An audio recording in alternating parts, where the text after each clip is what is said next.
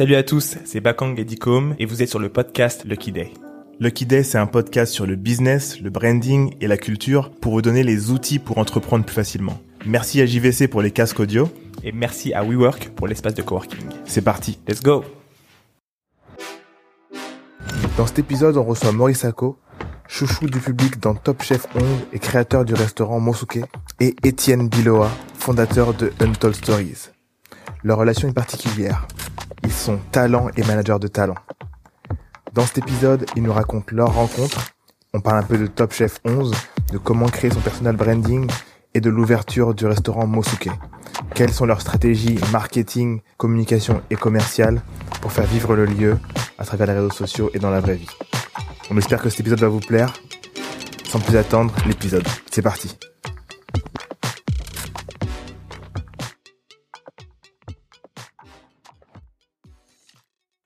Salut à tous, bienvenue dans un nouvel épisode de Lucky Day. Aujourd'hui, il y a Bacan à la caméra, du coup je suis tout seul à faire euh, cette, cette discussion, mais je suis avec Étienne Alexis Biloa, a.k.a. Étienne Étienne. Boum. Et je suis avec monsieur Maury Sacco. Yo. Sacco, euh, Top Chef 11, euh, repêché quatre fois, mais toujours là, ouverture d'un restaurant imminent. Je vous dis tout de suite, je suis archi content de vous avoir tous les deux, parce que votre histoire, elle a commencé il y a pas très longtemps, mais on en voit déjà les fruits. Donc bienvenue à vous deux. Merci, Merci. merci, merci. On est content d'être là aussi. Ouais, franchement, c'est c'est trop cool. Merci pour l'invitation. Avec grand plaisir. Et je commencerai par par euh, par toi, Maury, en te demandant comment ça va avec tout ce que tu as fait entre la fin de Top Chef et aujourd'hui, le stress, l'ouverture d'un d'un lieu, les travaux. Comment ça va, premièrement? Écoute, on, on dort plus, Ouais. mais ça va. Il y a plus trop le temps de dormir, mais euh, super. Il y a plein de choses qui se mettent en place. Ouais. Et euh, donc, euh, grosse motive, c'est au mental. Et là, il y a plein de choses pour booster le mental. Donc, euh, nickel. Combien de kilos t'as perdu? Ah, zéro, j'ai pas de marge. je perds un kilo de plus, je disparais là. Non, c'est bon, ça va. Genre donc zéro. En fait, toi, le stress, ça c'est pas perdre de perdre de kilos? Alors moi, le stress, ça me fait pas perdre des kilos. Et surtout, le stress, je suis pas trop sujet au stress. Moi, j'ai besoin d'avoir la tête dedans pour comprendre. Donc là, j'ai encore un peu dedans. Donc ça va. Ok. Pour l'instant, ça va. Ok, cool, cool. Et, et toi, du coup, Étienne, t'as as rencontré Maury il y a quelques mois déjà. Est-ce que tu peux nous expliquer comment ça s'est passé cette rencontre? Comment tu, tu l'as rencontré Tu lui as parlé? Comment ça se Mhm. fait que vous travaillez ensemble aujourd'hui? Parce que Étienne, c'est le fondateur de Untold Stories. Est-ce que tu peux nous présenter ce que c'est? Yes. Euh, bon, je parle de la rencontre d'abord. C'est Mm. c'est bien que tu poses la question et c'est cool que il y a un podcast comme le vôtre parce qu'effectivement, ça permet de donner, donner les, les histoires derrière, de voir Ouais. comment les choses sont passées. Parce que c'est un truc que je pensais que je raconterais pas forcément. Euh, comme tu le disais, j'ai une boîte que j'ai fondée il y a 4-5 ans qui s'appelle Untold Stories, Mhm. qui était euh, pour moi en fait le moyen de de pouvoir euh, euh, facturer un peu ce que je faisais déjà depuis toujours, c'est-à-dire des projets. Avant, c'était Mhm. davantage dans la musique. J'ai aussi bossé dans des boîtes de com, de marketing. Et euh, j'ai rencontré un chef en 2014 qui avait déjà à l'époque fait Top Chef, qui avait des origines africaines comme Maury, qui s'appelle Dieuveil Malonga, Du Malanga. qui avait pas eu un parcours aussi euh, aussi long dans, dans le programme. Aussi médiatisé. Bah, il était sorti au bout de deux émissions, donc on avait moins eu l'occasion de se souvenir et d'apprendre à le connaître et donc à l'aimer. Ouais. Mais euh, enfin voilà, euh, moi qui suis euh, aussi euh, africain par ma mère, voir un, un, un africain un top chef, c'était quand même une première. Donc euh, Ouais. euh, oui, voilà. Donc on me l'avait on l'avait présenté. Et effectivement, euh, de fil en aiguille, il, il a sollicité mon aide parce qu'il venait d'arriver en France pour euh, l'aider un peu à à se mettre en ordre de marche, Mm. euh, pour conquérir le marché, établir son histoire, euh, son son son offre, ses services et tout ça. Via Untold Stories. Via- euh, au début, Untold Stories n'existait pas, mais il, il a fallu très vite monter une structure pour Ouais. pouvoir facturer et, et- Ouais, voilà, formuler un projet. Et euh, donc voilà, donc ça c'était il y a cinq ans. Et en fait, euh, donc là, euh, début d'année, euh, voilà, il y a la pandémie qui arrive. Euh, On est tous chez nous à regarder Top Chef. alors c'était même un peu avant la pandémie, à vrai dire. Avant la avant. pandémie. Ouais. On- Donc Top Chef commence. Euh, ma femme qui est euh, grande fan de Top Chef. Ok. On regarde ensemble et je vois Maury. Donc c'était, je crois, la première émission, hein, ou la deuxième, ouais, la première, Ouais. la, la première. Et euh, c'est la première fois depuis 2014 que je voyais un noir dans Top Chef, mais c'est pas seulement juste un noir parce que les gens vont se dire c'est du communautarisme. C'est un gars de 2 mètres. quand mais même. mais c'est mais les gens ne se rendent pas compte que la, pré- la représentation est absolument essentielle. Mais surtout, tu vois quelqu'un de qualité tout de suite. Tu vois quelqu'un de souriant, de grand. Tu tu, tu vois qu'il est bon, il, il a une bonne énergie. Et en fait, moi, quand j'ai commencé en 2014 avec euh, Malonga, effectivement, j'ai j'ai presque attendu entre guillemets de de- d'avoir des voilà, des des profils accomplis Ok. professionnellement comme lui Ouais. et avec une histoire un peu plurielle. Donc en fait, ça a été très spontané, euh, sans savoir que j'allais le faire après la première émission. Donc euh, t'es pas encore connu. Je lui ai envoyé un message. Je lui ai envoyé un message pour. Sur quoi? euh, Sur Insta? C'était sur Insta, je crois. Ouais, sur Insta. En fait, non, c'était par, par mail. mail. Par mail, ok. C'était par mail. Donc, donc t'as trouvé son mail. En fait, bah non, mais il avait. euh, Ah, il était mis en dessous. Ouais. Et euh, c'était un, c'était semi officiel, semi, euh, semi comme ça, euh, où je lui disais juste bravo pour le pour le bonne chance Ouais. et je lui je lui expliquais que enfin c'est c'est Déjà bravo déjà. Ouais, c'est un, profil intéressant. C'est un profil très intéressant et que euh, comme ça, je pense qu'il faudrait qu'on se voit parce qu'il y a des il y a des passerelles à, à, à- à bâtir. Ouais, ouais, ouais. J'étais vraiment curieux de savoir voilà qu'est-ce qu'il animait, qu'est-ce qu'il voulait faire. Et euh, c'était une démarche très spontanée, hein. Euh, très spontanée euh, et il a répondu très rapidement. Euh, on s'est vu, il n'était pas encore connu. Ok. C'était c'était encore pratique. C'est le début. C'était Ouais, les, premiers- c'était les, c'était- les premiers épisodes. Ouais, ouais, ouais. Ok. On s'est vu et euh, je suis venu vers lui, mais vraiment plus en lui disant bon, bah, c'est quoi ton, c'est quoi tes projets, qu'est-ce que tu veux Mm. faire, raconte-moi ton histoire et où est-ce que tu veux aller? Euh, et en gros, je- après je lui ai présenté aussi ce que je faisais. Je lui ai dit en tout cas, on s'est présenté, on se Mm. connaît, c'est bien, et je suis sûr qu'il y aura des choses à. Tu lui as dit, euh, voilà ce que j'ai fait, Rico Wens, Ghetto Gastro, Quinry, tout ça. Non, pas vraiment. This is... Pas vraiment. À vrai dire, j'ai pas trop parlé de moi, mais il avait, euh, il avait déjà, il connaissait Malonga, donc Ok. indirectement, Ah oui, bah, bah, c'était le donc, seul autre en fait. Ok. Ça. Ouais. Directement, j'ai pu voir un peu le boulot et, Ouais. euh, qui Ouais. a été réalisé et toute la. Ah oui, au fur et à mesure. Ok. la compréhension. Donc c'était un lien, euh, c'était un lien, euh, voilà, très spontané.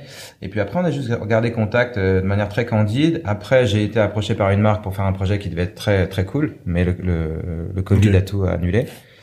Et donc, tu as été approché par une marque euh, avec Maury Euh, Maury non, de mon côté, Ok. moi je devais proposer justement des profils et donc justement, bah, je me suis dit c'est parfait parce que Ouais. Maury était la bonne personne. Donc on avait un truc assez cool. C'est c'est un, ça va sortir à la rentrée normalement quand même. C'est un nouveau jus de baobab Ok. qui s'appelle la potion, qui est fait par des gens très bien, de manière éthique en Afrique. euh, vraiment un très beau produit. Ok. Mais tu chargerais de quoi, toi, pour le coup?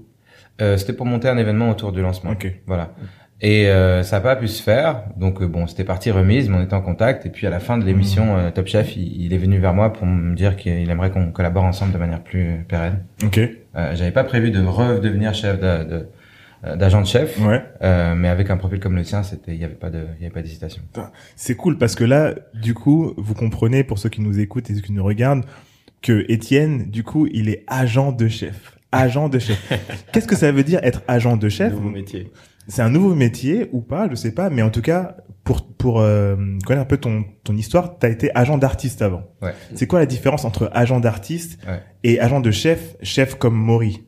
C'est, c'est une bonne question. Alors je, je, je me définirais pas comme agent de chef, mais c'est une des casquettes que je porte et je la porte certainement euh, fièrement pour Maury. Mhm. Euh, j'ai, j'ai effectivement été euh, manager de, d'artistes musique avant. Euh, pour moi, Ah, tu peux nous dire un ou deux noms pour les gens? Euh, les gens connus, This is la peste, c'est quelqu'un avec qui j'ai vraiment beaucoup travaillé à tous Ouais. les niveaux. Et puis c'était quand il est, enfin voilà, c'était c'était notre époque. euh, Mm. on, on a pu, on a gagné des victoires de la musique, on a fait des, Ouais. tournois des tournées au Sénégal. ouais. C'est passé des trucs très cool. Euh, mais voilà, manager, enfin la, la définition, c'est développer la valeur marchande, mais Ouais, ça passe ouais. par plein de choses. Donc il y a une notion de stratégie, il y a une notion d'administratif, de légal, de conseil euh, et de prospection commerciale. Hmm. Euh, mais en tout cas, il y a une chose qui est sûre, c'est que tu es vraiment euh, l'ombre et le bras droit et le protecteur de ton talent, d'une certaine manière. ouais. C'est-à-dire que tu le comprends, tu, tu le valorises, tu sais où il va aller, tu lui donnes des perspectives, tu, dé, tu décryptes euh, l'environnement dans lequel euh, il évolue, si, si besoin. Ça Et, dépend et dans lequel il veut aller aussi Exactement. Et ça dépend vraiment des profils d'artistes, parce qu'il y a Mm. des profils d'artistes qui ont vraiment besoin d'accompagnement beaucoup plus grand. Euh, dans la musique et dans le rap à l'époque, c'était le cas. Fallait même par- parfois Ouais. être psychologue. et, et et, nounou, et, et même finir les couplets des gars parfois. Tu vois. Je parle pas de This Is, hein, parce que lui pour le coup, il il c'est une bête de travail. Mais oui, voilà. Donc euh, là aujourd'hui, euh, pour ce qui est de Maury, c'est c'est un peu ça. Alors, en toute honnêteté, euh, j'ai bossé avec des chefs avec euh, un calibre médiatique euh, moins grand que celui de Maury avant. Et la différence ici, c'est que de par cette grosse médiatisation et de la grosse cote d'amour dont Ouais. il bénéficie euh, par Top Chef, sa personnalité et son parcours Mm. qui précède Top Chef, bah, il génère déjà beaucoup de business. Donc il y a déjà juste beaucoup de, De choses à de gérer. gestion. Parce Voilà. que, parce qu'en fait, seul, est-ce que, enfin, est-ce que tu penses que tu y arriverais seul à gérer tout ça? Ah non, seul, c'est un travail compliqué. qui est hyper compliqué. Nous, Ouais, à ouais. la base, on est cuisinier, on fait Top Chef euh, Ouais. pour le fun, pour tout ce qui entoure aussi euh, le concours, mais on n'est pas du tout préparé à tout ce qui À peut arriver derrière. Et maintenant, les chefs, c'est ils ont une aura médiatique qui est euh, De ouf. qui est énorme, quoi. Donc Mm. euh, derrière, forcément que ça génère des business, mais on n'est pas préparé du tout à gérer tout ça derrière. Ok. Et du coup, quand Étienne est venu te voir, toi, est-ce que tu avais des, des, des compétences? En fait, tu avais zéro compétence business. Bah, business. Et, ouais. et même chez Top Chef, ils t'ont pas proposé un truc, accompagnement pour le après, un peu comme euh, tu sais la Star Academy. Tu sais quand les gens sortent de Secret Story, ils disent tu vas voir, ça sera le bonheur à l'extérieur. Et du coup, euh, ils sont perdus, etc. Donc toi, Étienne, t'as as un peu été sur une toile du Nord. Alors, ou- c'est pas, je dirais pas ça comme ça parce que il s'avère qu'effectivement, euh, si tu, enfin, tu, tu pourras lui poser la Mm. question, mais Mm. bon, déjà, Maury est quelqu'un qui a la tête sur les épaules. C'est quelqu'un qui est très humble. Et derrière cette humilité, il y a, une- il y a beaucoup d'intelligence. Et l'humilité, tu sais, c'est, c'est une grande qualité aussi parce qu'elle te permet de, d'avoir ce temps d'avance pour voir les choses venir Ouais. et de, d'être mieux préparé pour prendre les bonnes décisions. Et en, en plus de ça, il est très bien accompagné, sa femme, Ok. euh, Émilie. T'es marié Je suis paxé. Ok. ah bah c'est oui, c'est très bien. T'as quel âge Excuse-moi. T'as quel âge? J'ai 27. euh, Ok. 27 ans. Ok. Émilie, qui Ok. est, euh, que je salue d'ailleurs, qui est euh, qui est euh, pas dans l'ombre parce que c'est un peu cliché de dire qu'il y a une femme dans l'ombre, mais c'est euh, enfin voilà, c'est un rempart. Moi, je sais que Mm. j'apprends à la connaître depuis euh, quelques mois Mhm. et voilà, c'est quelqu'un qui a la tête sur les épaules aussi et qui a un gros soutien. Et euh, voilà, c'est très sain, c'est euh, c'est très sain de la démarche, c'est très transparent, c'est très euh, voilà. Donc du coup, les, les- il se pose voilà, on se pose des bonnes questions. Ouais. Et puis pour revenir à, ta, à ce que tu disais, c'est que M6 a une agence de pub qui est, euh, Ok. qui est liée à la production parce qu'ils génèrent tellement de business avec euh, tous les profils qui, Ouais. qui rendent célèbres que eux ils trustent pas mal d'affaires, ils t'accompagnent. Alors c'est pas un accompagnement sur mesure parce que bien sûr euh, ils ont pas trop le temps de défendre Mm. tes intérêts. En fait, ils font ça qu'avec le premier. Exactement les gros, les grosses affaires, Les, les gros business. quoi. les gros que- contrats. Ils peuvent, ils- sur quatre mois ils ont, ils, Mais- ont, ils ont un pack de préférence. Maurice, c'est pas un, un gros contrat? T'es arrivé en demi-finale finale Ou en Ah demi- non, je suis En quart? sorti avant ça. Avant les quarts, mais euh, Huitième. huitième. Non, Huitième. sixième, sixième? Euh, huitième de finale. Sur- je crois, je sais. Ouais, huitième de finale. ouais, mais ça fait, ouais, mais restait que vous. Enfin, il restait que quatre personnes, je crois, un truc comme ça, non? En fait, les gens font ça, parce que c'est il y a les trois plus populaires si on se fixe en, au, au, aux Le métriques euh, réseaux sociaux. Ouais. C'est effectivement Adrien, Mallory et ensuite Maury. Ok. Mais le truc c'est que Maury en fait par rapport au quand il est sorti, la cote de popularité, Mm. c'est c'est asymétrique. Ouais. Et puis en plus, Ouais. t'es revenu plusieurs fois. Oui, il y a eu des comebacks et tout. ouais, mais ouais, c'était. C'est tout le monde. ça. Ah mais ouais c'est tout le monde après, mais euh, vraiment euh, après les gens choisissent un peu leur tête. Hein. ouais, peu ouais, importe. Le, le classement au final, euh, je veux pas dire qu'il importe peu, mais euh, c'est parce qu'on est aussi tous euh, dans un concours, donc tout le monde veut gagner Ah oui, forcément, mais il y a qu'un seul gagnant. Ouais. Mais après c'est plus, euh, il y a toute une partie de personnalité et aussi euh, ce qu'on a démontré par notre cuisine. Donc Mm. chacun a sa personnalité qui lui est propre Ah et oui. les gens s'attachent plus facilement et peu importe que tu sois sorti sixième ou que t'aies gagné, si t'as gagné le concours mais que ta personnalité plaisait moins, bah, au final, bah, à la sortie de Top Chef, après ça dépend ce que t'es venu chercher, ce que t'es venu faire aussi. Hmm. Si tu voulais juste la gagne en jouant la sécurité, bon, c'est bien, mais Ouais. euh, on t'oublie dans un an. Mais Ouais. après, si tu as voulu démontrer ce que tu voulais faire et euh, que les gens ont adhéré et ont accroché, ben voilà, et tu peux continuer derrière. À... Et t'es venu pourquoi, toi? Enfin, toi, est-ce que t'es venu pour montrer tes skills, pour montrer euh, euh, le pont entre les deux mondes Je sais que ton, ton restaurant, ça sera africain, japonais, ou est-ce que t'es vraiment venu pour te dire, voilà, je sais faire tout ça, je veux apprendre d'autres choses, je vais être mis sous pression, et du coup, je teste ça? Ouais, bah moi, j'étais venu vraiment pour voir ce que je pouvais donner à la base. Moi, je suis pas du tout concours. Je, je déteste ça. Je- moi, je, moi, j'ai besoin d'avoir mon temps pour créer, tranquille, Ouais, ouais. tester, revenir, réessayer. Donc, je suis pas du tout concours. Donc, je fais Mm. Top Chef vraiment pour euh, d'abord dans une notion de challenge, mais pas challenge. Ouais, je vais tout écraser, je vais éclater tout le monde. Non, c'était vraiment plus centré sur moi. Je me suis Ok. dit, je m'amusais, je vais faire mon max de ce que je peux faire. J'ai poussé au max les curseurs sur la créativité, sur l'audace, sur tout ce que tu veux, mais Mhm. vraiment poussé au max et je vois si ça passe. D'où les repêchages. Parce que quand tu tentes des choses, ça marche pas tout le temps, quoi. Mm. Mais euh, c'était plus dans cette optique que j'y étais. Donc c'est ouais, vraiment plus une partie où je voulais montrer des skills et montrer Ouais.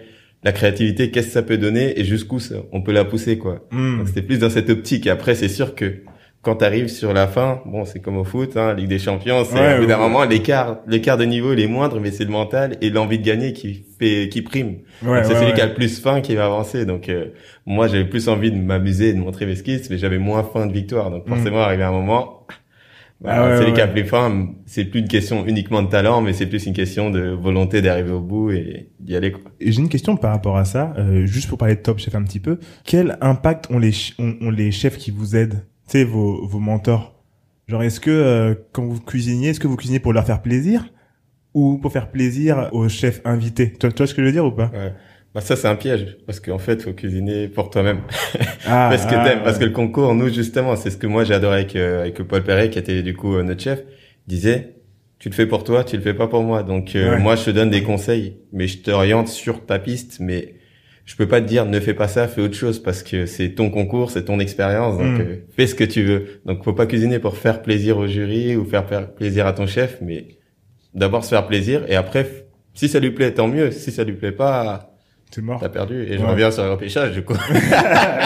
Ah oui, parce que donc au début t'as essayé de faire plaisir? Tu tu tu penses? Ben non, moi au début, franchement, justement, j'ai euh, j'ai pas trop fait de concessions là-dessus, quoi. J'ai essayé toujours de faire ce que je voulais faire, ce que j'avais envie de tenter de faire. Des Mm. fois, c'était on allait, j'arrivais au bout de mon idée. D'autres fois, bah, j'arrivais pas par manque de temps ou autre à aller vraiment au bout de l'idée, donc du coup, ça pêchait un peu plus. Ouais. Mais euh, moi, j'ai jamais justement essayé de faire pour faire plaisir au plaire. chef ou autre ou pour plaire. C'était vraiment, euh, fallait que ça me plaise à moi-même avant de pouvoir, euh, avant de pouvoir être dans l'assiette, quoi. Parce que de toute façon, si si ça plaît au, au, au chef mais que ça plaît pas au jury, c'est mort quand même, non? Bah c'est ça. Si ton chef euh, il il donne un conseil et Ouais. finalement bah le chef jury qui goûte lui il n'aime pas, bah, pas, t'as perdu. Au final t'as pas fait ce que tu voulais Et, t'as pas gagné. Donc Frustration. double frustration quoi. Donc euh, tu gagnes du des temps. frustrations ou pas?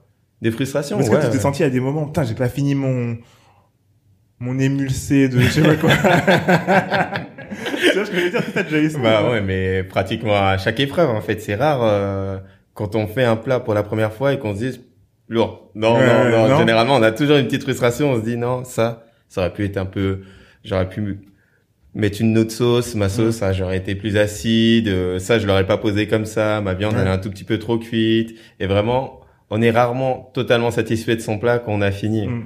Vrai, moi, je pense, pour être satisfait d'un plat, faut le faire au moins 4, 5, 4, 6, 5, euh, ouais. voire 10 fois pour vraiment être satisfait d'un plat. Donc, à chaque fois qu'on pose dans Top Chef, en fait, c'est un premier essai parce qu'on tente toujours C'est des un choses one nouvelles, shot. quoi. ok. Donc, euh, on pose, on peut être content dans la globalité, mais on trouvera toujours à redire euh, en disant, ah, ça, j'aurais Ah fait ouais. différemment si j'avais un peu plus de temps, quoi. Il y a il y a un truc dans Top Chef moi qui m'a gêné. Euh, c'est le fait qu'il vous fasse parler en même temps que vous, que vous faites vos trucs. Et je me dis, eh, mais laisse-le faire. Genre, on dirait le mec, il te demande, euh, alors, t'es en train de faire quoi, là? T'es en train de faire quoi? Et mec, t'es dans le jus, t'es, t'es, te dire, oui, je suis en train de faire, je vais prendre la sauce, je vais faire revenir, machin, et ça a l'air super chiant de devoir faire les deux en même temps, alors que, enfin, j'ai- alors que moi, quand je fais une omelette, tu me parles pas, tu vois ce que je veux dire? Et, Ouais, et- et- et- et en fait, je trouve ça, je, je trouve ça compliqué, je trouve ça compliqué que vous deviez, euh, parler en faisant vos trucs, donc vous donnez, vous, vous, vous leur dites ce que vous allez faire, et du coup, vous n'avez pas de marge pour dire, ah non, en fait, c'était pas ça. Enfin, tu sais, si tu parles pas, tu fais ton truc, et puis à la fin, tu dis, ah voilà, vas-y, ouais, c'est ce que je voulais. Tu vois ce que je veux dire?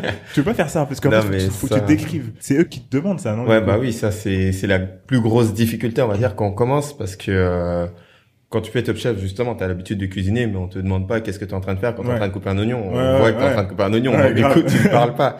Et c'est la première chose. Et en face, en fait, on a des journalistes parce qu'ils savent qu'on n'est pas habitué, qui nous relancent, qui nous posent ces questions-là, justement, qu'est-ce que t'es en train de faire? Parce que une cuisine, si on faisait juste de la cuisine et qu'on parlait pas, ça serait boring. c'est ouais, c'est ça. C'est en fait regarder quelqu'un cuisiner sans son, c'est chiant. Ouais, grave. Ouais, ouais, Donc grave, il faut grave. animer le truc, donc il faut expliquer aussi, il faut que les gens puissent être euh, se sentir concernés. Donc Mm. euh, quand on quand on explique notre plat, tout de suite il y a un engagement qui se fait de notre part et de la part du téléspectateur qui va se dire ah cette recette ça a l'air super, ah cette recette non ça me parle moins. Mais il y a tout de suite cet engagement qui va se faire dès qu'on explique notre recette Mm. et comment on le fait. Et puis de toute façon oui euh, quand on regarde la télé tout le monde moi le premier on fait des commentaires. hein. Ouais, Donc, grave, euh, grave. Parce qu'il y a un langage qu'on vous apprend à, à, à, à avoir? Et les candidats ils parlent super bien. Il y a les termes, moi je trouve ça super gourmand quand, quand ils parlent, alors que tu sais, moi je suis incapable de, de faire la même chose. Genre, Est-ce qu'il y a un entraînement, il y a un truc ou pas? Non, il n'y a pas d'entraînement, mais il y a une grosse euh, sélection, on va dire. Il y a, il y a un beau casting qui est fait. Et je pense que bon, bah, c'est, ça fait partie aussi des, euh, des critères de casting d'avoir des gens qui savent s'exprimer, puisque Ouais. euh, bon, on est dans dans l'audiovisuel, donc Ouais, l'audio. Donc si, euh, si, si, si la personne ne sait pas parler, forcément que le programme, euh, bah, lui, est Mm. moins intéressant. Donc je pense que ça fait aussi partie de leurs critères de recrutement, euh, basiquement dans Top Chef. Quoi. Hmm. Et, et euh, du coup, là, je vais switcher juste sur Étienne et toi. On a parlé de, de la façon de parler. Hmm. On va aller sur le personal branding. Du coup, comment ça se passe entre vous deux par rapport à ton image, euh, l'image de ton restaurant, ce que tu as envie de faire? Comment Étienne, toi, tu, tu l'accompagnes là-dessus? Moi, ça m'intéresse vachement, ça. Alors, dans un premier temps, en ce qui me concerne, quand, quand euh, Maury euh, me, me, me sollicite pour bosser ensemble, euh, la première étape pour moi, c'est de l'écouter. Hmm. Tu vois, c'est de vraiment l'écouter, c'est de cerner, euh, de prendre un maximum d'informations euh, et de manière condensée, parce que c'est vrai qu'aujourd'hui le temps il va vite, les cycles ils sont vite. Tu sors d'un- d'une émission à succès et t'as juste envie de pas courir après le temps Mm. et euh, en même temps de voilà de. Faut prendre les opportunités qui arrivent aussi. Faut savoir oui, enfin disons qu'en tout cas, c'est sûr que voilà, euh, la première, les, les premières semaines, les premiers jours, c'était vraiment euh, de la prise d'information, Hmm. Euh, donc des discussions, euh, et puis il y a des discussions, puis il y a aussi euh, de manière passive, ce qui c'est intéressant de passer du temps avec la personne, d'essayer de la cerner un petit peu, de voir comment elle fonctionne. Maury en plus, il est, il est, euh, il est ouvert, mais il est humble aussi, donc en fait, euh, ça prend du temps de se rendre compte de tout ce qu'il sait, Ah, parce qu'il Ouais. parle pas beaucoup tout ce qu'il sait Ah, déjà. bon. Parce que euh, moi, je, je le vois souvent. euh, même par rapport à des choses sur lesquelles on parlait avant, je me disais, mais si j'avais su, j'aurais pu Ouais, j'aurais- du ouais, ouais, grave, grave. Il y avait déjà plein de choses. Euh, mais pour son personal branding, ce que je dirais, c'est que effectivement, euh, ça se bâtit sur qui il est. Hmm. Euh, une des premières choses que je lui ai dites, c'était, euh, on doit pas être dans la réaction. euh, par rapport à tout ce qui va arriver parce qu'il va y avoir des demandes à droite, à gauche, Ouais. Tout le monde va avoir une vision et une idée de où tu pourrais t'insérer dans une équation marketing et tout ça. Ça peut faire C'est trop cool. des fois, non C'est ça. C'est Ouais. flatteur, c'est bien, mais en fait, on doit pas être dans la réaction, on doit être dans l'action. Aujourd'hui, tu Mm. peux vraiment être, c'est toi qui impulse euh, tes actions où tu veux aller. Ouais. Euh, il s'agit effectivement d'avoir une action cohérente en termes d'image, d'association, savoir où on veut aller, et, euh, et après, effectivement, pouvoir choisir nos partenariats, choisir, Mm. euh, choisir les choses et le faire très organique, pas vouloir être trop pressé, Et a pas un- trop présent non plus. pas trop Parce que ça, peut ça. être dangereux aussi, être trop présent. Totalement. Clair pas que- être PNL non plus, hein, tu vois. C'est un positionnement être PNL, hein. Ouais. Mais Non, PNL mais- peut se le permettre. Est-ce qu'il faut pas trouver un juste milieu Et encore, eux, c'est par vague. Parce que c'est-à-dire Ouais. que ils, ils sont, disparaissent. quand ils arrivent, ils- enfin, on voit Ouais, que, ouais. puis ils disparaissent. Ouais, ouais. Puis ils reviennent, Mm. puis ils disparaissent.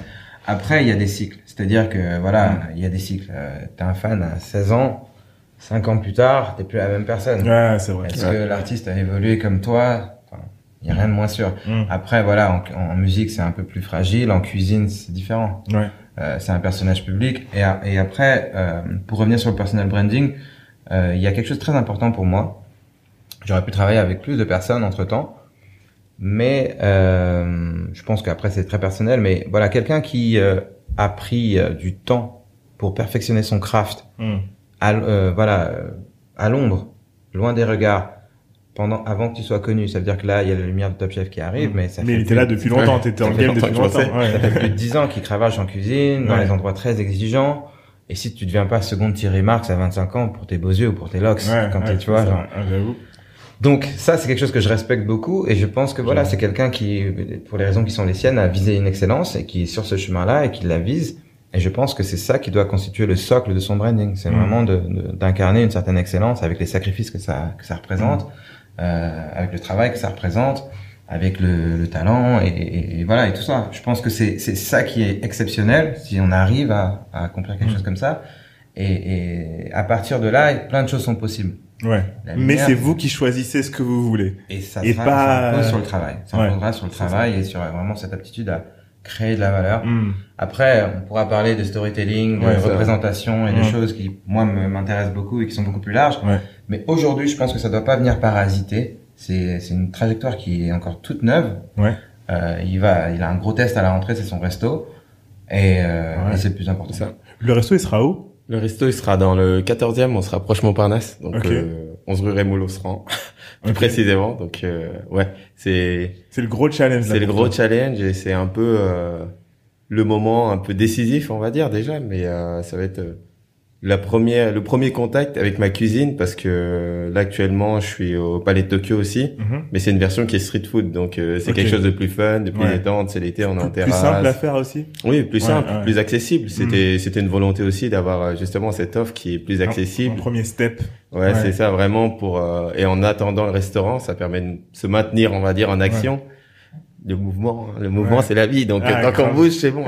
Grave. Donc grave. euh, ça permet vraiment de pouvoir faire une offre plus accessible avant d'arriver sur Mosuke, qui lui va être euh, normalement mon premier restaurant et puis euh, le fer de lance de tout ce que je pourrais faire derrière. Donc Mm. ça va être vraiment là où je vais me challenger au maximum, essayer de pousser les goûts et vraiment toute la créativité que je peux avoir, qu'elle puisse se ressentir et rejaillir à cet endroit. Donc euh, c'est c'est cool. c'est le next step et c'est vraiment quelque chose que j'ai envie de faire mais avec euh, avec tout ce que j'ai quoi. Donc, Ouais. euh, Et ouais, c'est ça. Mm. Et du coup, c'est quoi tes inspirations et euh, l'expérience que tu veux apporter avec Mosuke et en général, quand on pense à toi et qu'on pense à tes restaurants, c'est quoi l'expérience et et euh, la créativité que tu veux apporter?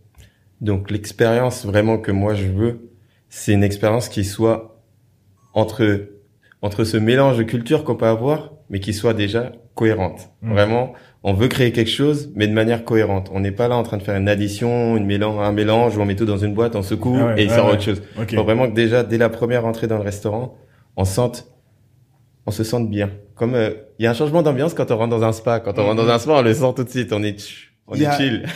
Il y a un là, truc que j'ai lu sur ton site. Il y a un truc. Euh, c'est l'art de l'accueil, un truc comme ça. Omotenashi. Omotenashi. c'est l'expression en fait au Japon qui euh, qui reflète un un sens du service et une manière de recevoir qui est propre aux japonais et qui leur est très cher. C'est que euh, là-bas généralement dans les boutiques des fois ça peut devenir limite gênant parce qu'ils sont vraiment à, à ton service quoi. Ah Donc ouais. euh, T'arrives ici, on a des distributeurs de gel où on appuie sur la pédale, mais au Japon, je suis sûr que c'est une personne qui est devant et qui, qui appuie et qui, et qui, qui, qui attend que tu t'aies bien essuyé les mains et qui te laisse passer. Ça quoi. fait vraiment la différence. c'est vraiment cette différence aussi dans l'accueil. Et puis euh, vraiment, il y a un sens de l'accueil qui est propre au Japon, mais dans l'Afrique dans sa globalité. Mm. Moi, je sais que s'il y avait un invité qui rentrait à la maison et Ça, qu'il était assis rouge, et qu'il n'avait ouais. pas de verre d'eau, Ouais. ah, ma mère, elle était dans la tête comment ça, t'as pas donné d'eau, dépêche-toi. Il y a vraiment un sens de l'accueil qui est très développé Mm. dans les deux cultures et quand on a un invité, tout de suite, on veut qu'il se sente à l'aise et qu'il se sente bien. Donc c'est ça, c'est la première, euh, c'est la première chose que moi je veux qu'on ressente dans mon restaurant en rentrant. Et ensuite sur la partie créativité, bah c'est simple, j'essaie de créer quelque chose qui est neuf et qui existe nulle part ailleurs. Donc euh, on va dire c'est poser la première pierre. Et puis si cette première pierre elle est bien posée, elle est nette, elle est propre, ouais. le reste de la maison derrière on a le temps de le construire quoi. Ouais. Donc euh, c'est vraiment euh, aller pousser sur les produits, sur l'assaisonnement, la technique. Et les vraiment- produits, est-ce que, enfin, est-ce que t'as ce côté, euh, euh, je veux que ça soit saisonnalité, etc. ou? Ah oui, totalement. Ouais. Il faut il faut respecter une saisonnalité. Ça c'est maintenant pour moi c'est un acquis. Ouais. La saisonnalité, la la provenance des produits, les euh, les circuits courts quand c'est possible. Parce Mm. que bon, si si je veux une plantain, c'est sûr qu'elle a pas poussé à Aubervilliers Ouais, quoi. ouais, donc, ouais, euh, donc tant que c'est possible. C'est pour ça que je te c'est demandais ça. Ouais, ouais. Donc euh, tant que c'est possible sur mes menus, euh, vraiment suivre cette saisonnalité, même sur la pêche et autres, et ensuite pouvoir associer avec certains produits qui eux sont plus typés africains, d'autres qui sont plus typés japonais, et venir leur appliquer des techniques en fait qu'on peut trouver en France. Euh, Une pomme soufflée, est-ce qu'on peut faire une patate douce comme une pomme soufflée? Parce Ah que ouais, et là, et là tout de suite, on arrive sur un rapidement une technique qui est typiquement française, Ouais. m'associer à un produit afro, et là on est sûr qu'on est sur quelque chose Ah ouais. d'être ah totalement neuf. Et là, si t'as une patate douce soufflée avec euh, un caviar, euh, un caviar du Madagascar, comme ils en font, Ah là, t'arrives sur, euh, Putain, en fait, sur l'équivalent de la pomme de terre caviar, mais en version avec des produits qui sont totalement afro et sur un raffinement et une élégance qu'on peut associer à une gastronomie française. Et Ah ouais, donc, mais en fait, c'est un pont entre trois mondes, du coup. C'est ça. Afrique, Absolument. France et le Japon. Ouais, c'est vraiment un pont entre les trois. Absolument. Donc, euh, on n'est pas obligé d'avoir les trois mélangés à chaque fois. Oui, bien sûr. C'est vraiment chaque culture et chaque euh, chaque territoire est là non pas pour euh, travestir ou transformer l'autre, mais pour l'accompagner. Mm. Donc Ah, la technique française ça, ouais. vient aider le, on va dire la cuisine africaine à laquelle on peut reprocher un manque de technique ou d'esthétisme. Mais par exemple, dans les goûts, je sais que la cuisine africaine, Elle est là. elle est là et elle est très présente et ses ouais. goûts et ses puissances et ses concentrations, c'est des choses qui, euh, honnêtement, moi, au niveau de la puissance aromatique, bah là, ça peut venir tout de suite aider en France Mhm. ou sur la cuisine japonaise, où on est sur des goûts qui sont un peu plus proches du fade, où on aime les choses très délicates et cette puissance aromatique et Mhm. peut aider cette, euh, cette influence aussi. Donc chaque influence apporte, on va dire, à l'autre et Ouais, ouais. le plus dur, en fait, c'est vraiment de venir combiner tout ça et de le rendre cohérent. Donc, encore une fois, on retombe sur cette cohérence Mm. qui sera le premier défi pour moi. Que quand on rentre, on se dit pas, ouais, c'est juste du marketing. Non, c'est Ouais, vraiment que quelque vraiment chose qui est réfléchi, que j'ai travaillé et que, et que j'ai envie de servir de la meilleure manière possible. Mais Moi, j'entends ça depuis des mois et à chaque fois, c'est pareil. J'ai envie d'y être. j'ai envie d'y être. Mais, mais c'est archi intéressant parce que, du coup, euh, déjà, première chose, est-ce que quand tu dis Afrique, c'est Maghreb compris? Non, justement, là, c'est vraiment se concentrer Afrique sur l'Afrique noire, parce qu'on va dire, il y a aussi, de ce côté, quand je parle Afrique, c'est un côté un peu de pouvoir démocratiser ces cuisines. L'Afrique noire, la cuisine maghrébine, elle est quand même assez connue. Mm. Et euh, moi, d'ailleurs, je Ouais. l'adore. hein. Moi aussi. J'adore vraiment cette cuisine, c'est super bon. Mais ça serait, on va dire, ça serait dommage, parce que déjà, quand je dis Afrique, on est déjà Ouais, énorme, déjà très large. énormément, On est ouais, déjà ouais, très ouais, large. ouais. Donc déjà, pouvoir couper et se recentrer sur une cuisine d'Afrique noire, Mm. c'est déjà, c'est, j'ai déjà beaucoup de travail, Ouais, on va ouais, dire. grave. Après, justement, des fois, on me pose la question, on me dit, ouais, l'Afrique, c'est énorme. Quand tu dis Afrique, comparé par exemple au Japon, où ouais. tu te, tu te cibles vraiment sur le Japon et pas sur l'Asie. Mais euh, moi, je Il y a pense beaucoup de produits qu'on retrouve dans plusieurs pays africains aussi. Il y a beaucoup de produits, mais ces cuisines sont diverses. Mais euh, on va dire Afrique de l'Ouest, bah, je la connais très bien. C'est la cuisine Mm. que je mangeais à la maison. Ouais. Afrique centrale, bah, je, la- je la mangeais chez les potes et Ouais. tout. Donc ces deux cuisines, je les connais très bien. Mais par exemple, la corne de l'Afrique, je connais pas du tout. Ouais. Et je vais apprendre à la connaître. Et puis je pense que avec euh, toute la lumière que- qu'il va avoir sur Mosuke, ça serait dommage de me dire ouais, vas-y, je fais que la cuisine d'Afrique de l'Ouest. Alors Bien sûr, parce qu'il y a déjà plein de restaurants qui font ça. c'est ça. euh, ouais. Et donc euh, pouvoir servir un peu de de premier step et aussi d'ambassadeur à toutes les cuisines d'Afrique noire. Mm. Moi, c'est quelque chose qui me ferait plaisir et c'est quelque chose que j'ai envie de faire. Grave. Donc euh, que le client puisse se dire ah j'ai goûté une épice qui venait du Cameroun Mm. et en même temps ouais, j'ai mangé un biltong euh, sud-africain et d'autres qui C'est la viande séchée. ouais c'est la viande ouais. séchée et puis après Moi, euh, je me voilà connais aussi. euh, Je me Ouais, connais aussi. ah oui, bien sûr. et puis après que l'autre s'est dit ouais j'ai il y avait une pépé soupe du Sénégal et au final le- voilà le Ouais, mec ouais. en fait il a eu plusieurs petits pics de rappel comme ça sur tout le continent africain et lui il ira chercher par la suite ailleurs des choses Mm. plus spécifiques quoi. Donc euh, derrière il aura envie d'aller se faire un restaurant camerounais et de redécouvrir cette épice ou inversement un restaurant sénégalais et puis c'est comme ça que moi je le vois vraiment que ça puisse servir d'accès à des gens qui étaient pas forcément intéressés par cette cuisine. Mhm. et c'est ce qui arrive déjà chez Edo où j'ai des où j'ai pas mal de clients qui me disent ouais génial j'ai mangé de la tiéké la loco c'était génial et tout. Bon Je pour, pour un africain c'est Ouais. basique Ouais, tu vois. moi je vais dire ouais bah c'est des produits du quotidien mais eux ne connaissaient pas du tout et je sais que la prochaine fois qu'ils vont avoir un restaurant africain à côté, ils auront beaucoup moins peur d'y aller Ouais. parce qu'ils savent déjà que la ticket, bah, c'est bon, la loco, c'est très bon aussi. Et s'ils les voient sur la carte, ils vont être déjà être rassurés, ils vont se dire, ça, je connais, je peux y aller. Mhm. Et c'est ce côté aussi, pour moi, qui est très intéressant. C'est c'est l'éducation, ce côté aussi un peu ludique. Ouais, Sur, euh, enfin, je sais pas si sur tes cartes, euh, t'auras un truc, ou alors même sur euh, au niveau du, du digital, je sais pas quelle stratégie peut être mise en place pour euh, pour éduquer de façon fun et ludique, sachant que quand même, j'aime bien regarder un peu les marques de luxe, pas Mm. forcément dans la food, mais les marques de luxe, elles aiment bien, euh, comme Hermès, elles aiment bien décrire un peu leurs trucs sur Instagram et autres, euh, sur leur site. Il y a un côté un peu éducation qui te raconte l'histoire du produit, etc. Est-ce que tu vas faire un truc comme ça? Est-ce que vous, Bah. vous travaillez sur quelque chose comme ça ou? C'est quelque chose à développer parce Ouais. que je pense que moi, justement, avec la cuisine que je fais, quand on la sert sans l'histoire, en fait, on Mm. perd, euh, on perd 30 ou 40% du plat. Ouais. Parce que du coup, quand j'explique ce plat et qu'on dit au client, voilà, ça c'est le millet, le millet, on l'utilise traditionnellement en Afrique, c'est la céréale. Vous, avez- on a le blé en Europe, Ouais. bah il y a le millet en Afrique. Pourquoi j'ai décidé de faire un millet soufflé au lieu de faire euh, au lieu de faire un popcorn Mm. Bah parce que le millet c'est traditionnellement utilisé. Et si je m'amuse à faire, euh, disons, une bouillie de mil qu'on peut qu'on peut manger Ouais. habituellement, ouais. mais que je le fais souffler, que je fais un siphon avec du lait fermenté, que par dessus je mets mon millet soufflé, C'est lourd. hein. le plat existe, Ouais. mais pas sous cette version et toujours Mmh. avec cette explication, on sait d'où ça vient. On se dit pas c'est juste du lait fermenté avec une euh, avec une céréale éclatée. Non, on Ouais. part d'une bouillie de mil traditionnelle qu'on peut manger classiquement, on va dire, hein, vraiment euh, dans toutes les couches de la population et euh, dans toutes les strates, on va dire. Et euh, bah, c'est un plat qui vient être entre guillemets mis sur un piédestal et c'est un plat populaire qui devient gastronomique à ce moment-là. Et Trop bien. toujours, moi je pense que l'explication l'origine des produits et du procédé créatif c'est important parce que tout de suite on adhère. Quand une Ouais. fois qu'on sait ce qu'on mange, on se dit ah bah génial, maintenant faut que je mange. Ça a du sens. Ouais c'est ça, il faut que ça ait du sens. Parlons de design, le lieu, Yes. le lieu. Alors avant de commencer, je suis allé, on a été invité euh, par Ruinart à aller euh, dans leur euh, truc en Champagne là pour boire leur vin et pour manger. Ils avaient un restaurant. Euh, C'est le restaurant d'un hôtel euh, particulier et euh, en termes d'expérience, ils ont éteint les lumières et ils ont projeté sur les tables, sur dans- sur chaque assiette, l'histoire de Ruinart. Genre avec un bonhomme vu du dessus qui bougeait et tout, qui expliquait.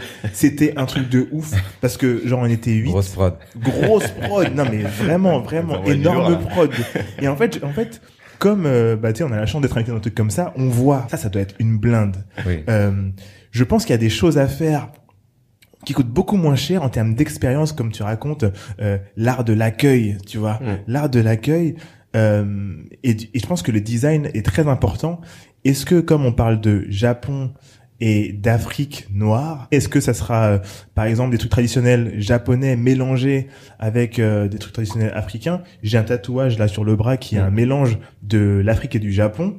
Donc très très fan. Mm. Qu'est-ce que vous allez faire? Les, les vagues japonaises mélangées avec euh, autre chose? Bah, en fait, sur le thème, justement, sur la décoration, on a décidé de partir sur quelque chose qui serait plus épuré, en fait. Parce que je considère que le thème est déjà, c'est déjà un gros ouais, thème ouais. est déjà très large, en fait, dans l'assiette. Donc après, bon, ça, c'est tout le, c'est tout le péché quand c'est, quand c'est un chef qui a pensé et pas un Mm. designer, c'est que le chef a envie qu'on concentre sur l'assiette. Ouais. Que le, que le thème principal, ça soit vraiment du GGPS et l'assiette. Mm. Peu importe tout ce qu'on peut raconter autour, au final, on mange, c'est bon, c'est pas Ouais, bon. ouais, c'est là où ça se décide. grave. Donc autour, on mange, c'est vraiment- bon, c'est pas bon, ou on est et, et aussi est-ce qu'on est près des toilettes ou pas? Ouais, ça c'est important. Ça. La place près des toilettes. Généralement, on y place euh, le client qui nous a mis 48 allergies comme ça. Ah ouais. non, je rigole. Celui-là, il est puni. Ah, j'ai un truc, j'ai, j'ai un truc par rapport à ça avant de laisser continuer. C'est que euh, je parlais à un, à un pote qui a un restaurant et je lui disais pourquoi euh, pour les places qui sont les moins confortables, donc près des cuisines, près des toilettes, on propose pas un truc qui dit voilà pour ceux qui sont là, ils payent genre euh, 10% moins cher. Comme ça, ils vont moins rechigner à être placés là-bas parce qu'ils savent qu'ils paieront moins cher. Même avec 10% moins cher, ils râleront quand même. Ah ouais, Ouais, Même s'ils savent à l'avance. C'est comme un mariage, c'est pareil. Tu peux faire le maximum à la fin. Celui qui veut râler, il va râler. Donc, Ah ouais, celui ouais, qui sent qu'il a été moins bien placé, il va râler quand même. Donc, même euh, s'ils payent moins cher. Enfin, Bah, Même même s'il si- même en que- payant moins cher, il va attendre le même service que les autres. Donc euh, tu peux pas lui dire ouais viens, tu vas avoir un service. En bien, fait, comme on est dans une notion d'excellence, on peut pas dire à quelqu'un tu vas être servi moins bien. Hmm. C'est tout chaque client qui rentre, il doit avoir l'expérience complète, il doit avoir une expérience qui est équivalente aux autres pour le même prix. Donc on peut pas dire oui toi tu es un client par exemple la notion de client VIP même si elle peut exister normalement que on doit faire en sorte que ça n'existe pas. Ouais, Tout le monde est ouais. VIP, chaque client qui rentre et qui paye, parce que ceux qui payent pas, ils sont pas VIP, hein, et qui paye peut peut vraiment euh, doit avoir la même expérience en fait. Donc Mm. euh, oui, faut mettre moins cher un mec à côté des toilettes, à côté des cuisines. Maintenant, c'est une bonne place. Attention, hein, c'est Ah plus ouais. la punition. L'idée, c'est de pas avoir de trop mauvaises C'est places. ça, c'est d'avoir que des bonnes Dans places. ce cas-là, l'espace, il a été mal conçu. Si Mm. vraiment il y a une place qui, en vérité, euh, vraiment est pas terrible, On la ouais, met il faut, pas faut pas, ouais, voilà, faut pas Ah, la on faire. remet pas l'avant. Ok. Faut pas Dans l'idéal, hein. Mm. dans l'idéal, la place à côté des toilettes, c'est mieux si elle n'existe pas quoi. Ouais. Mais moi, je pense que justement, il faut mieux sacrifier des places, à Mm. mon avis, que de faire des mécontents à chaque fois. Et effectivement, sinon, euh, te dire qu'il y a une place qui est moins chère et donc toi, tu vas calculer pour Mm. toujours venir à la place pour payer moins cher. Enfin, Ouais, ouais, ouais. si tu, faut être standard, à mon Ouais, en avis. plus, c'est assez haut de gamme ce que vous voulez faire. Donc, Ouais. vous voulez pas vous mettre dans, dans, dans ce genre de truc. Non, euh, surtout pas. Faut, c'est après ça devient dur à expliquer quoi. Ouais, ouais. J'ai regardé le film euh, sur le fondateur de McDonald's, là. Je sais pas si vous l'avez vu. Ouais, super bien. Ouais, il est super bien. Et il y a, ah ouais, Non. bah, il y a, il y a un truc qui en ressort, et je pense que tous les restaurateurs vous le diront. C'est euh, qu'il y a trois choses euh, principales à regarder quand tu ouvres un restaurant. C'est le lieu, le, lieu, le lieu. ouais. Vous l'avez pensé comment, vous, le lieu? C'est- euh, pour pour ce- cette Ouais, question du ouais, lieu, le ouais. lieu, c'était très vrai avant, ça reste relativement vrai aujourd'hui. Mais à l'époque, déjà, euh, on était, tout n'était pas aussi bien desservi. On n'avait pas des ordinateurs portables euh, comme, enfin, Entre les mains. Entre les mains. Et, euh, et du coup, euh, c'était beaucoup plus difficile de trouver des endroits. Aujourd'hui, tu vois que, euh, d'ailleurs, pour justement contourner les prix des marchés qui sont exorbitants pour trouver des lieux à Paris, tu peux trouver dans des endroits, des rues un peu plus cachées, Mm. et ça devient des lieux à destination. Tu travailles ton offre, euh, voilà, ton Non, image, ton branding, et Et les réseaux Et sociaux aussi. C'est ça. Les réseaux sociaux cartonnes, importance. c'est- ouais. Exactement. Donc c'est plus très vrai. Mhm. Si tu sais que ton offre elle est moyenne, oui, tu vas te reposer sur un lieu Mhm. parce que c'est interchangeable. Ouais. Mais euh, c'est pas du tout le cas de figure d'ici. Quelle importance, bah du coup, je pense que c'est toute l'importance, mais ont les réseaux sociaux là pour le coup parce que le lieu va être ouvert. Il y a un compte Instagram pour le lieu? Ouais. Il y a un compte Instagram pour le lieu. Euh, il faudra, entre autres, je pense, être très présent sur les réseaux sociaux, euh, mais pas que Instagram, TikTok. Euh, euh, TikTok. et- et- Bah, attends, attends, attends, attends, attends, eh, parce que vous, vous savez pas. hein. Et les marques de luxe sont sur TikTok. Hein, les marques de luxe, ils sont. Ah oui? Ouais. Il, faut, Ouais, il y a une étude de marché à faire à ce niveau-là, pour moi, je pense. Hein. Oui, peut-être pas sur un restaurant 30 places, euh, parce que c'est c'est de ça qu'on parle. Ok. Mais et puis c'est eff- effectivement c'est quand même du, du haut de gamme, donc pas sûr que le bénéfice marginal d'investir du temps sur. TikTok Ouais. soit soit soit au rendez-vous. Mais c'est sûr qu'aujourd'hui oui, t'as du luxe qui, qui communique sur Mm. TikTok parce que bon bah aujourd'hui la musique, le luxe, enfin Ouais, la musique. c'est un, ouais. univers, c'est un Mm. univers. Et du coup, vous, c'est focus Instagram? Et Ouais. Facebook ou Bah, Instagram, forcément, maintenant, Ouais, on va dire quand on est dans la food, euh, Ouais. c'est devenu aussi important qu'avoir un site internet. Un site internet, c'est surtout avant, c'est surtout avant, c'est euh, Instagram, après c'est le C'est site. ça. Ouais. C'est limite, oui, c'est ça. C'est Instagram qui fait des, euh, qui, qui génère des vues sur le site internet. Donc Mm. Instagram, vraiment dans l'univers de la food, en tout cas, c'est devenu quelque chose euh, de primordial. Après, Facebook a toujours euh, son intérêt, on va dire, pour une page restaurant, moins dans la promotion, mais plus Ouais. euh, comme euh, comme spot d'accueil, on va dire, parce qu'il y a une clientèle qui est un peu plus euh, qui est un peu plus âgée.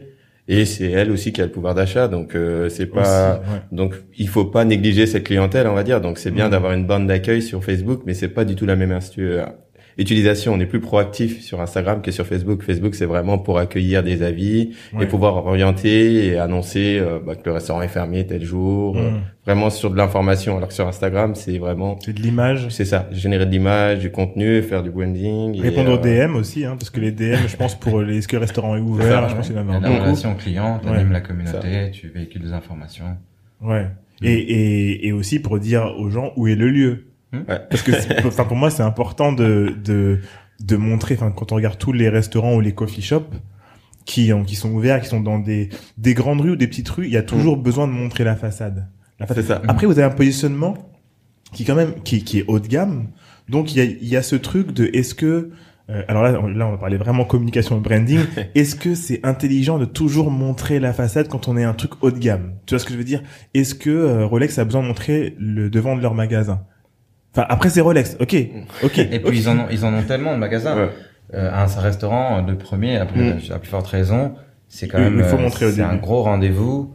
Et puis euh, oui, tu- si, si, tu réfléchis ou même aux restaurateurs à l'ancienne, tu vois les restaurateurs qui posent. Oui, la- devant son. Ah oui, oui, oui, c'est vrai, très vrai, restaurant, très, vrai. Il y a Le quelque chose boucher aussi, ouais. Après, c'est pas non plus un focus. Non, c'est pas un focus. Je pense que ouais, maintenant on peut susciter l'envie sur euh, justement en prenant les codes du luxe, en allant sur des détails. Si je prends juste la poignée de porte en photo, Ouais. comme ça, une belle photo, un joli détail, ça va susciter tout autant d'envie que si j'avais pris la façade en entier. Ouais. Tout le monde maintenant, t'appuies sur l'adresse, pouf, ça pop, Ouais. et puis tu as l'adresse au final. Mm. Donc au final, tu y arriveras, mais sans tout dévoiler, mais on peut vraiment être dans le dans le, vraiment dans le détail, dans la municie, dans le petit le petit objet de déco, Ouais, hop, photo, détail, vraiment des choses très centrées et qui vont refléter une ambiance au, au final où on n'a pas besoin de dévoiler toute la photo du restaurant. Donc Mm. euh, c'est des choses sur lesquelles il faut axer. On t'y vient. Bacan a une question à poser. Ouais, ouais, j'avais juste une question, c'est super intéressant, les gars, génial. C'est euh, par rapport à l'identité du coup du lieu visuel et juste de l'entrée. Est-ce que vous avez réfléchi le lieu, vous avez peint le lieu de façon à ce que justement ce soit instagrammable, etc. Ah, très bonne question, grave. Sur le lieu, justement, il a été euh, réfléchi, non pas uniquement pour qu'il soit Instagrammable, mais c'est vrai que c'est important maintenant d'avoir un lieu qui soit où il y ait des, des petits attraits de curiosité, on va Ouais. dire, qu'on Ouais, puisse ouais. euh, l'identifier. Donc c'est bien, non pas de penser tout le lieu pour ça, mais d'essayer d'avoir un spot qui lui est Instagrammable. Donc euh, nous, on- le lieu a été pensé autour de plus de matières. Donc, on a des textures d'ivoire, des textures de bois, un peu de texture ébène. Vraiment, travailler sur les matières et les textures plus Mhm. que se dire, euh, oui, je vais mettre un masque ici. Non. C'est plus vraiment travailler sur des textures et sur des ambiances pour avoir une cohérence globale.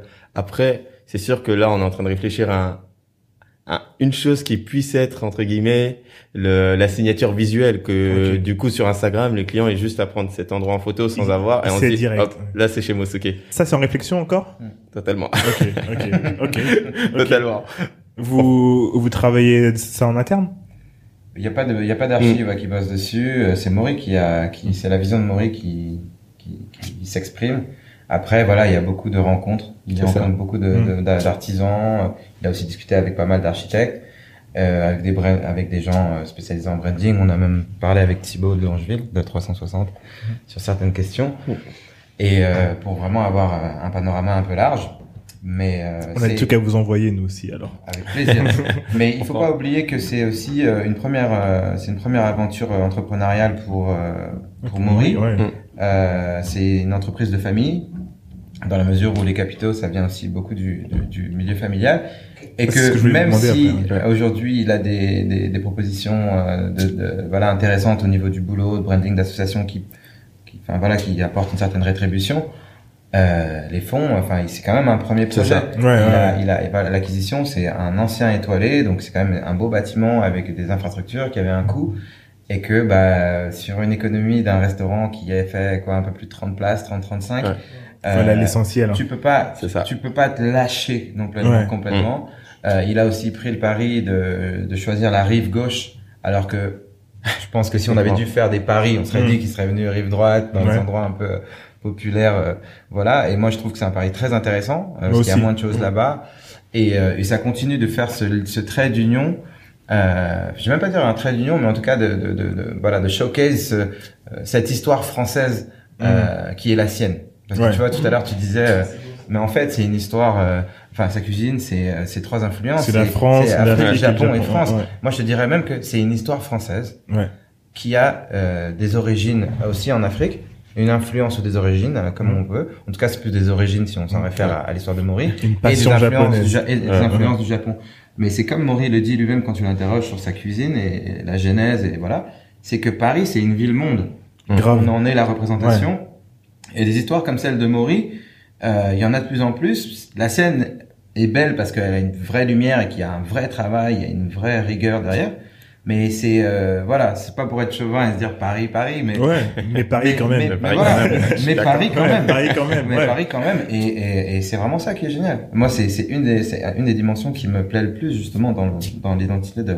Et justement, tu parlais de des des fonds, Ouais. euh, de l'argent investi, etc. Moi, j'ai une question. Est-ce que ça a été plus facile d'aller voir la banque après Top Chef ou pas? Jamais été aussi bien accueilli dans une banque. hein. ça, c'est sûr. J'ai été accueilli nickel. Donc, euh, c'est sûr que ça aide. hein. Franchement, honnêtement, c'est, c'est, c'est, ouais, c'est, ça royal, hein. vraiment, quoi. On va dire, moi, pour la levée de fonds et autres, c'était vraiment de la famille, de la belle famille qui m'a accompagné. euh, Donc, euh, ça, c'est bien. Ça Ah, peut tu peux pas te rester. louper là, du coup. hein. Ouais. non, on rate pas, là. On rate pas. Non. Mais euh, c'est c'est vraiment plus de liberté pour moi et ensuite euh, les banques oui forcément quoi. Ouais. La première question c'est eux qui se posent c'est comment j'ai récupéré mon argent. Ouais. C'est il faut que le faut que le faut que l'endroit fonctionne donc Mm. ils te demandent comment tu comptes remplir ton restaurant donc quand il y a Top Chef déjà eux ils se disent il y a des bonnes chances que ce mec travaille après Ouais. que ce soit complet ou autre ça ça tout dépendra ensuite de de ce qu'on en fera Ouais. mais il y a des bonnes chances pour qu'il travaille donc tout de Mm. suite il y a un bon accueil un et, ouais. et ils prêtent l'oreille quoi. Ouais. J'ai vu à la télévision, euh, il y avait un, un truc sur la tendance de l'ouverture des, des restaurants et il montrait euh, Matt Pokora avec un joueur de foot, euh, un ancien joueur de foot qui a ouvert un, un resto, je crois en Bretagne ou je sais pas où, et il disait qu'il Ouais. avait dû mettre son argent personnel, 500 000 balles, parce que la banque, elle voulait pas les accompagner. Parce que c'était chaud, tu vois. Parce que euh, il y a plusieurs il y a plusieurs choses Ouais. que la banque va regarder. Mm. Ils vont regarder le dossier et le dossier, les constituants les plus importants, c'est aussi ceux qui portent le projet. Si tu viens pas de la profession, si tu viens Ah, pas de la profession, Mm. Euh, bah comment faire confiance que tu vas savoir euh, ce que tu fais? Il y a plein de gens qui s'improvisent restaurateurs et qui, Qui le sont pas. ouais. à quel point c'est un métier qui est difficile. euh, si tu te lances en plus et que t'es plus tout jeune, je dis pas que Matt Pokora et les autres sont pas tout jeunes, mais Mm. c'est, tu vois, c'est quand même un métier très exigeant. Mm. Euh, Il y a beaucoup de reconversions à partir d'un certain âge.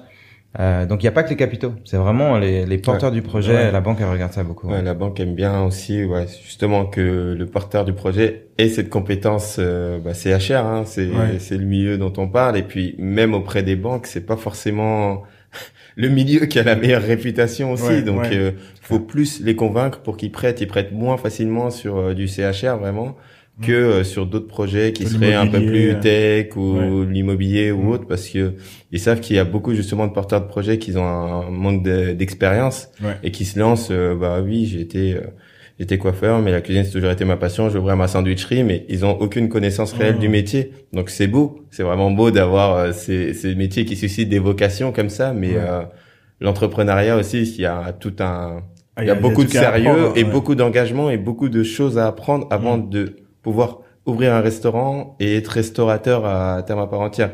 Même moi, à l'heure actuelle, je lance mon restaurant. Mhm. Donc, j'ai toutes les compétences, on va dire, d'un point de vue technique.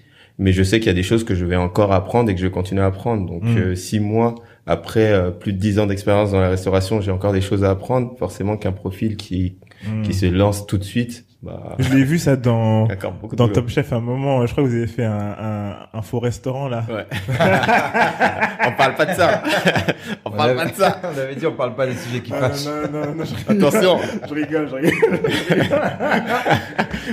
Non, Ça, c'est gratuit, ça. C'est clair. Ça, c'est gratuit. Non, non, non, non, tranquille, tranquille. Non, voilà, on parle de la Non, même c'était chose. très drôle. Non, non, mais c'est, même, même moi, après, quand j'y repense, ça fait marrer parce Ouais. que c'était, ah, on a parlé de post-apocalyptique, mais en fait, Ouais. on était en pré, euh, j'étais en pré, mais je le savais pas, moi, j'étais content, j'étais là, ouais, ça va être cool et tout. Ah, mais c'est, c'est, Ah, c'est, ça piquait un peu. et en fait, il vaut mieux que cette expérience-là, elle ait été dans Top Chef Ah bah, que, Ah bah oui. que, que, et puis que après, c'est sûr que c'est, après, c'est même pas représentatif. Qui Oui, ouvre voilà. un restaurant en 24 heures? C'est Ouais. impossible, C'est quoi. c'est impossible. C'est, Ouais. c'est challenge. hein, je me rappelle d'un, d'un truc américain où c'était un truc de food truck. Mm. où il fallait euh, ta- taxer un food truck en 24 heures, je sais pas quoi. Eh, c'est impossible. Les mecs, ils se, ils brûlaient toute leur bouffe, euh, tu vois. Eh, mais attends, toi, c'est comme nous, hein. Je prends, je fais le parallèle.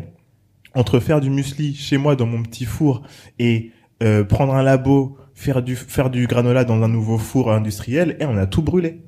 On a, on... Toi, t'étais venu. Ouais, mais j'étais venu, Eh, mec, euh, on avait, on avait C'était le très monsieur bon. brûlé. Ouais, on avait, on avait tout brûlé. On avait brûlé, c'était quoi? C'était des plaques, 30 kilos par par envoi, Ouais. tout brûlé. Wow. Parce qu'on maîtrisait, parce que Bah, eh, attends, ouais. le four, tu rentres, tu rentres à l'intérieur. Ah, oui, c'est du Ouais, ouais. Ah, ça, ça a fait mal, mais on s'est dit, ok, bah il faut qu'on revoie la recette pour ce four-là, tu vois, au, au niveau de la cuisson. Mhm. Mais donc oui, heureusement que vous avez fait ce, ce, ce truc-là, euh, cet apprentissage à ce moment-là, plutôt que de le faire à l'ouverture. Ouais, c'est, totalement. C'est clair. Vas-y, viens.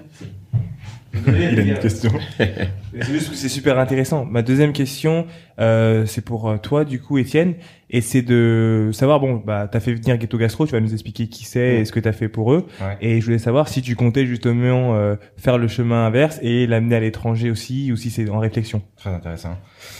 Euh, écoute, oui, alors tu me parles de Ghetto Gastro. Effectivement, j'ai eu la chance, c'était en 2015, euh, par des amis en commun, par une amie qui s'appelle Folake, euh, qui est à New York, qui est une grande dame de la culture, euh, je veux dire de la culture noire, mais la culture en général, mais en tout cas qui, euh, voilà, qui a bossé pour Russell Simons et différentes grandes institutions euh, à New York, qui est, j'ai la chance d'avoir parmi mes amis, qui m'a, qui voyait ce que je faisais euh, dans la dans la food en France, qui m'a dit ah, ben, j'ai des amis qui vont être à Paris, donc c'était John de Ghetto Gastro et tout- toute la clique. Donc je les ai rencontrés. J'avais jamais vu de, ils étaient pas connus. Hein. Mm. Euh, j'avais jamais vu de profil comme eux aussi atypique, c'est-à-dire qu'avec le, le charisme et, et l'énergie de, de gars de la rue de, de New York et en même temps euh, flamboyants comme des stars du rap. Et euh, ils sont dans la bouffe. Et, Ouais. et puis en même temps très smart, très éduqués, très curieux et avec un réseau déjà un peu international. Parce qu'ils venaient faire un peu comme ça, ils voulaient un peu euh, prendre la température. Mm. Moi, j'avais commencé à collaborer, à, à développer une relation assez robuste avec euh, Michel Lamy et Eric Owens, euh, voilà, sur euh, toutes sortes de projets food. Dont nous, hein. Oui, oui, oui, on avait collaboré sur les brunchs et tout ensemble à l'époque. C'est, c'est- ouais, ouais, absolument. Et euh, bah, c'était l'année où il y a eu les attentats. Euh, il y a- Ok. L'année où il y a eu les attentats, donc voilà, la ville était un peu morose. Et je me rappelle, on était dans la cuisine avec Michel chez dans leur hôtel particulier, place du Palais Bourbon. Et euh, elle discutait, elle se demandait si elle devait faire un, un dîner de Thanksgiving pour euh, rebooster le moral un peu de tout le monde parce que voilà, Ouais. Paris était un peu endeuillé, très endeuillé même. Alors moi, pour moi, c'était une évidence qu'il fallait le faire. Donc euh, voilà, je commence à la saucer tout de suite. Ses yeux Mm. s'allument, elle me dit oui, oui, allez, il faut faire quelque chose. Je lui dis mais j'ai rencontré les bonnes personnes pour ça. Je les avais vus, je crois, une semaine avant. Ok. Et c'est marrant parce que je les avais vus une semaine avant et je leur avais dit bon bah en tout cas on va faire des trucs ensemble. On sait pas trop, mais c'est chambé. euh, ce que vous faites, ça tue quoi. Mm. Euh, et donc je leur dis j'ai rencontré des gars du Bronx, c'est juste l'énergie qu'il nous faut. Je lui parle deux minutes, elle était sold Elle en était aux 30 anges. secondes. J'appelle directement, je dis New York, je dis John, tu fais quoi la semaine prochaine? Il me dit je sais pas, je dis bah tu viens à Paris. Billets payés, tout ça. Ah bah elle a débloqué un, enfin ils ont fait un budget, budget, qui a été débloqué Mm. tout de suite et c'est ça qui est génial avec des gens et on pourra en parler justement mais euh, quand tu travailles avec des gens qui euh, qui bon déjà qui ont la latitude de faire ce qu'ils veulent mais qui en plus sont tu vois ont, euh, progressifs progressistes Progressiste. voilà qui qui euh, ont un, un temps d'avance et qui voilà qui sont pas formatés bon ça va vite on se comprend ouais, vite ouais, donc ils sont venus euh, en gang et ils ont fait euh, le dîner de Thanksgiving pour les euh, pour 300 personnes dans l'hôtel particulier. C'était un très très très très grand moment pour nous. Euh, et et puis le reste c'est history parce que Ouais. tu vois après je pense que cette collaboration euh, ce link qu'ils ont eu avec euh, la maison Rick Owens faut savoir que Rick Owens c'est euh, bon les gens qui sont dans la mode connaissent un peu ici mais de manière globale en Asie et aux États-Unis c'est vraiment euh, euh, très comment dire cutting edge c'est vraiment très pointu Ouais. euh, et dans au sein de la, de la, de la culture euh, hip-hop mais voilà qui est très orientée mode Mhm. Bon c'est un peu un sanctuaire Ouais, ouais, mais grave. et c'est des gens qui sont très durs à, à, à, à contacter au final ou euh, parce qu'ils sont basés à Paris, ils sont euh, incernables, ils sont un peu punk, euh, gothique, euh, enfin et puis surtout ils sont très organiques, ils font pas de marketing, ils, ils prennent jamais d'encart de pub. Mais ils prennent le métro. Ils, ils- Ils tu prennent peux- le Tu métro. peux croiser Eric dans le métro, mais du coup il n'y a pas de chemin pour les atteindre. Ouais. Nous on les a, enfin je les ai rencontrés par des gens en commun, c'est un peu un Ouais. concours de circonstances entre guillemets. Et donc du coup, effectivement, Ghetto Gastro, c'est, ils étaient déjà en train de démontrer euh, qu'ils avaient une dimension internationale, euh, Mm. indépendamment des gros acteurs euh, des, des corporations. Et ce, cette collaboration est devenue une vraie relation qui aujourd'hui euh, a fleuri. On a fait différentes choses. On a été à Venise ensemble faire des pour la Biennale, toujours avec Rick Owens et tout ça. Lourd. Et euh, ça a été, je sais que ça a été un, un, un, un crossroad, ça a été un carrefour très important pour eux aussi, pour leur développement, pour leur image, pour les vues qu'ils ont eues. Paris, c'est c'est très, c'est c'est très cool aussi. euh, Bah, comme... Tu sais, quand t'es, euh, tu viens du Bronx et que t'as des idées euh, plein la tête, tu sais exactement ce que tu vaux. Alors t'es convaincu et c'est ça où il est, où John et même tout le collectif, mais particulièrement John est très très fort. Mhm. C'est que il comprend que la proposition de valeur, c'est lui qui va la faire. Ouais. C'est lui qui va la valoriser et après c'est son travail et sa vision qui vont donner raison en fait à- Mhm. à, à- à cette proposition de valeur. Et euh, c'est quelqu'un qui parlait à quiconque veut l'entendre que le futur c'est le Bronx, que Ghetto Gastro c'est au carrefour du design, de l'art et, de la cu- et de la cuisine. Ouais. Les gens se disaient mais qu'est-ce que tu racontes? Mais quand du coup tu le vois front row au défilé de Paris à côté de Michel. Lamy, Ouais. tu te dis Tu dis, En ah fait, ouais. j'ai encore son Ouais. numéro. il tu vois ce que je veux dire et, et tu comprends. Et le truc c'est que nous, moi quand j'ai rencontré ces gens-là, j'ai tout de suite compris que c'est ça qu'on fait. Hum. C'est ça qu'on fait. Ça veut dire que en fait, il y a toujours un décalage entre quand le grand public va comprendre la réalité des tribus, des gens qui sont là, sociales, culturelles, et le moment et, et entre eux ils le comprennent et le moment où en fait il existe déjà, il y a un décalage. Oui, L'idée c'est de travailler pour que ce décalage soit le plus petit Le plus possible réduit possible, ouais. et qu'on puisse s'exprimer, que les histoires puissent être racontées et que en fait voilà que ça devienne une société plus inclusive, Mm. plus inspirante, plus stimulante. Et euh, bien sûr, mais derrière ça, il y a le boulot. Et là où justement un collectif comme Keto Gastro peut surprendre, c'est que on voit des gars qui sont visiblement très conscients euh, de leur look, Ouais. de leur Ouais. style, de leur culture et tu Très dire, genre, pointu. hein. mais derrière, il y a le travail. Ouais. Euh, tu tu t'interroges John, euh, enfin voilà, il, Leur image, elle est, elle est nickel. Hein. Ouais. il, il, il, branding, connaît, ouais, il tu vois. connaît- Branding, ouais. il connaît le nom de tout le monde, il sait ce que tout le monde fait, ce qu'ils ont fait en, enfin, en termes de travail, d'œuvre. C'est des gens qui voilà, qui se documentent beaucoup, qui bossent derrière et qui vraiment euh, passent du temps et, et, et pour créer une proposition de valeur intéressante. Et c'est pour ça qu'aujourd'hui ils sont ils sont aussi. Ah, Donc franchement, ça, c'est ouais, ouais. franchement, ça c'est super cool. Ouais. Bah, écoutez, euh, pour conclure sur euh, sur ce sur ce super sujet, euh, est-ce que vous avez une date d'ouverture? Ou pas encore Septembre, on dira courant. Début allez, octobre. septembre, mais Ok. faut pas s'avancer à donner des dates. On ne sait pas quand est-ce qu'il sortira, mais on va dire euh, à la rentrée. À la rentrée. Vous allez ouvrir à la rentrée. Euh, qu'est-ce qu'on peut attendre euh, du coup parce que Bacan a posé une question en disant est-ce que tu comptes justement emmener euh, Maury à l'étranger euh, idéalement? Alors, comme je, ouais, alors c'est sûr que bon là, le focus c'est vraiment le resto, Ouais. mais moi c'est évident, c'est-à-dire que euh, le but c'est voilà, il vise l'étoile quand même. Tu vois, Ouais, l'idée c'est qu'il puisse avoir son étoile, euh, voilà, euh, on sait tout le mal qu'on lui souhaite. Mais après voilà, je pense que c'est quelqu'un que par son expérience, c'est juste une évidence qu'il a besoin de s'exporter, Mm. euh, ne serait-ce que pour rencontrer certaines personnes, euh, connecter avec certaines personnes, faire, enfin voilà, faire voyager son expérience et son offre, sa vision. Mm. Euh, Aujourd'hui, on est dans un monde connecté et euh, voilà. euh, non, c'est pour moi c'est une évidence effectivement que on- oui, le voyage va faire partie de l'aventure. Ouais. Euh, il faut maintenant qu'on rouvre les frontières bien et que, Ouais, ouais, et que les conditions le permettent. Mais oui, oui. Enfin, moi, en tout cas, dans ma dans mon esprit, euh, dans ma vision, ouais, très, très clairement. Ok, très cool. Du coup, ouverture à la rentrée. Où est-ce qu'on peut te retrouver, toi, Étienne? T'as as un site? Euh, J'ai un site. Alors, je t'avoue que sur le site, ça renvoie à l'Instagram. Ok. Untold Stories Paris.